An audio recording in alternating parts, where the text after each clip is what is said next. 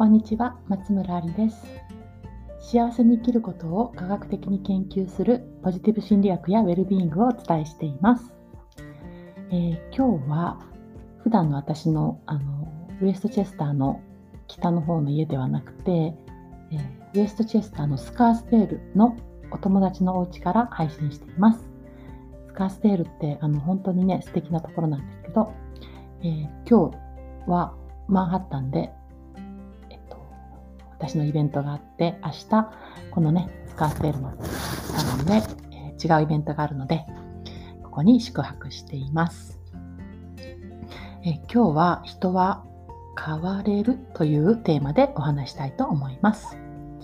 そうなんですよね。まあ私がニューヨークに滞在が短くなってきて、というかね、まだちょっとはっきりね、決まってないんですけれども、まあ、そういう可能性が大きくなってきて、えっと、ね、ここの、えっと、ニューヨークパールファクトリーのね、えー、陽子さんっていう方が、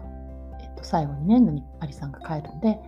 何かしましょうみたいなことを声かけてくださったので、あ、そうだと思って、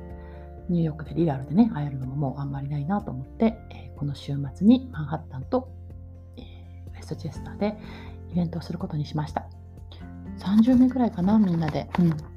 あのお会いできることを楽しみにしています。で、今日はね、第1回目があって、えっと、朝早くから準備をして、えっと、電車、あ違うまず車で40分ぐらいかけて、このマモロネック、このお家の近くのマモロネックという駅に来て、え車を止めて、マンハッタンに電車で行って、そして、えっと、ノーマっていう、すっごい美味しかったんですけどね、30丁目とレキシントンにある石焼きピザのね、お店で、まあえーっと今日の、ね、メンバーと会って、食事をしながらセミナーをしました。でもうね、本当にあのコロナが終わって、リアルでね、お会いできるのが本当に嬉しかったんですけど、いろんな方がね、集まってくださいました。まず、カリフォルニアからね、私とみんなに会いたいと言って、飛んできてくださった方がいらして、もうせっかくなのでね、その方もポジティブ心理学コンサルタントで活躍されているので、えゲストということで、お話もたくさん聞かせてもらいました。ね、あとは、あのーマンハッタンで講座を学んでたりとか、ね、コネチカットの方、えーと、ブルックリンの方、あとはね、ニュージャージーからもね、プリンストンとかからも来てくださってましたね。うん、で、もう、えっと、私の本とか手帳とかをお友達から聞いて、強みについて初めて学ぶっていう方もいらしたし、もうね、何年も学んでらっしゃる方もいらしたし、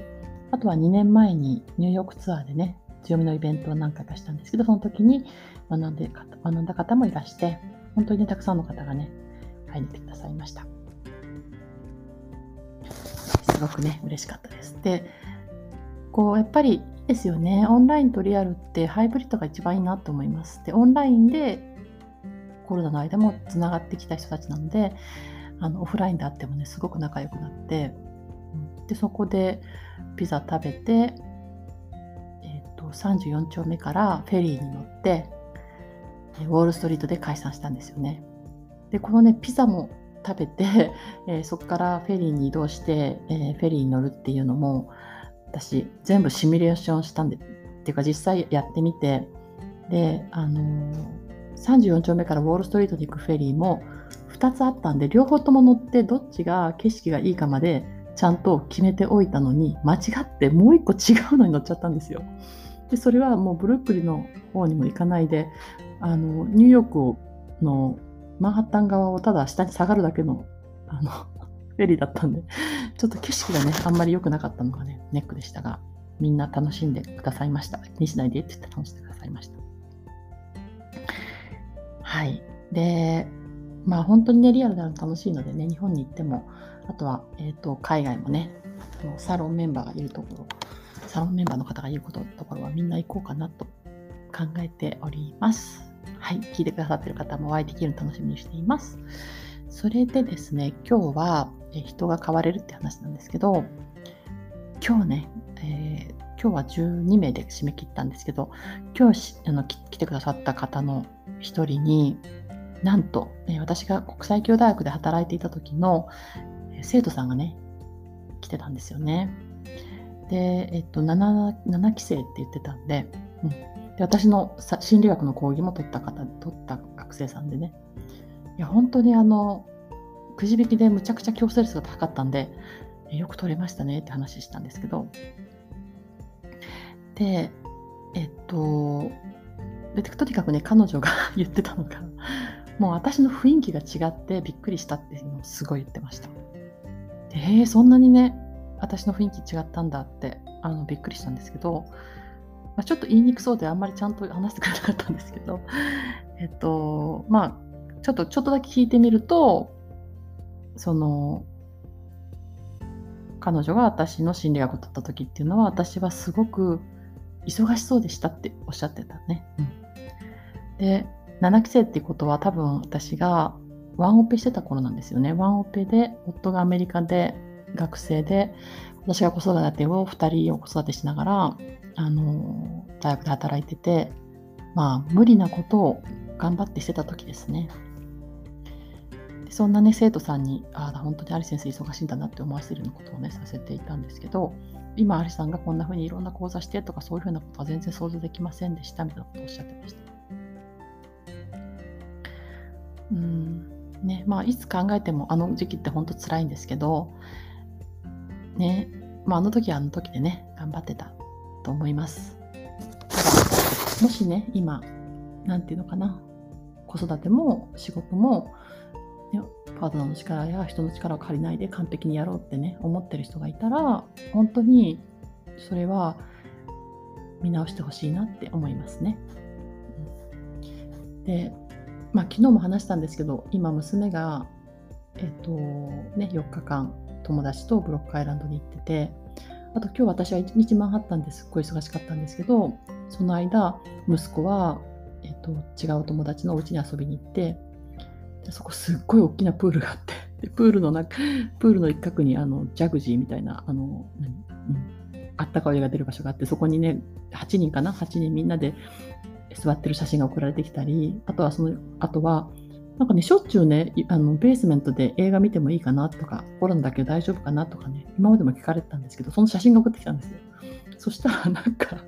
映画館のシートがなんか10個ぐらいあって、すっごいこう、でっかいソファーみたいなやつ。映画館だったんですよね。そのそのお家の中に映画館があるみたいで。で、あのその写真が送られてきたりして。で、ああ、本当この感覚久しぶりだなって。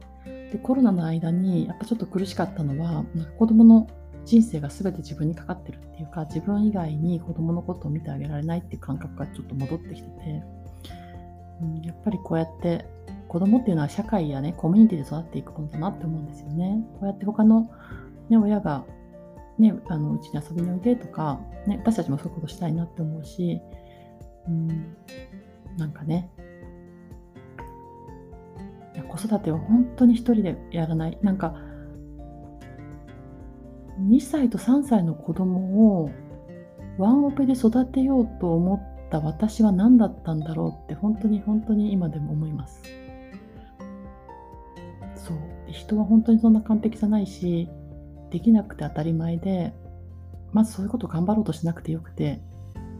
できないって言ってよくて人の力を借りてよくてねあの時一緒に、ね、アメリカに行ってもうお金のこと後で考えてもよかったんですよね。うん、そうです。で、今日言いたかったことは、人はいつからでも変われるということ、そして、あのとにかく無理をしないということ、子育ては社会で、コミュニティでやっていくということ、ね、子どもたちっていうのは、社会をね、担っていく人たちを育ってるわけで、まあ、社会のね、子供なんですよね。まあ、それをたまたまね、今の小さい時だけね、うちで育ってくれてるってことで、みんなでね、協力していけたらって本当に思います。はい、えー、オンラインサロンの講義ね、昨日あったんですけど、えー、オンラインサロンアリザアカデミアでは、えーと、最新の科学に基づいた幸せになる方法を、えー、松村がお伝えしたり、もう今日みたいなね、あの本当にこう素敵な仲間たちが集うね、サークルとかオンライン、オフラインのね、活動でつながっていくことができます。私とね、えーと、ゲストの方はもうあの2時半ぐらいにウォールストリートに、うん、3時近くにウォールストリート出たんですけどなんと。その後ねあの 10, 10, 人のメンバーね二次会でもうなんか夕方までね盛り上がったみたいですね。でニューヨーク支部ってのができたみたいですのでね、これからの活動楽しみにしています。はい。興味がある方は覗いてみてください。えー、ニューヨークから松村ありでした。今日も良い一日をお過ごしください。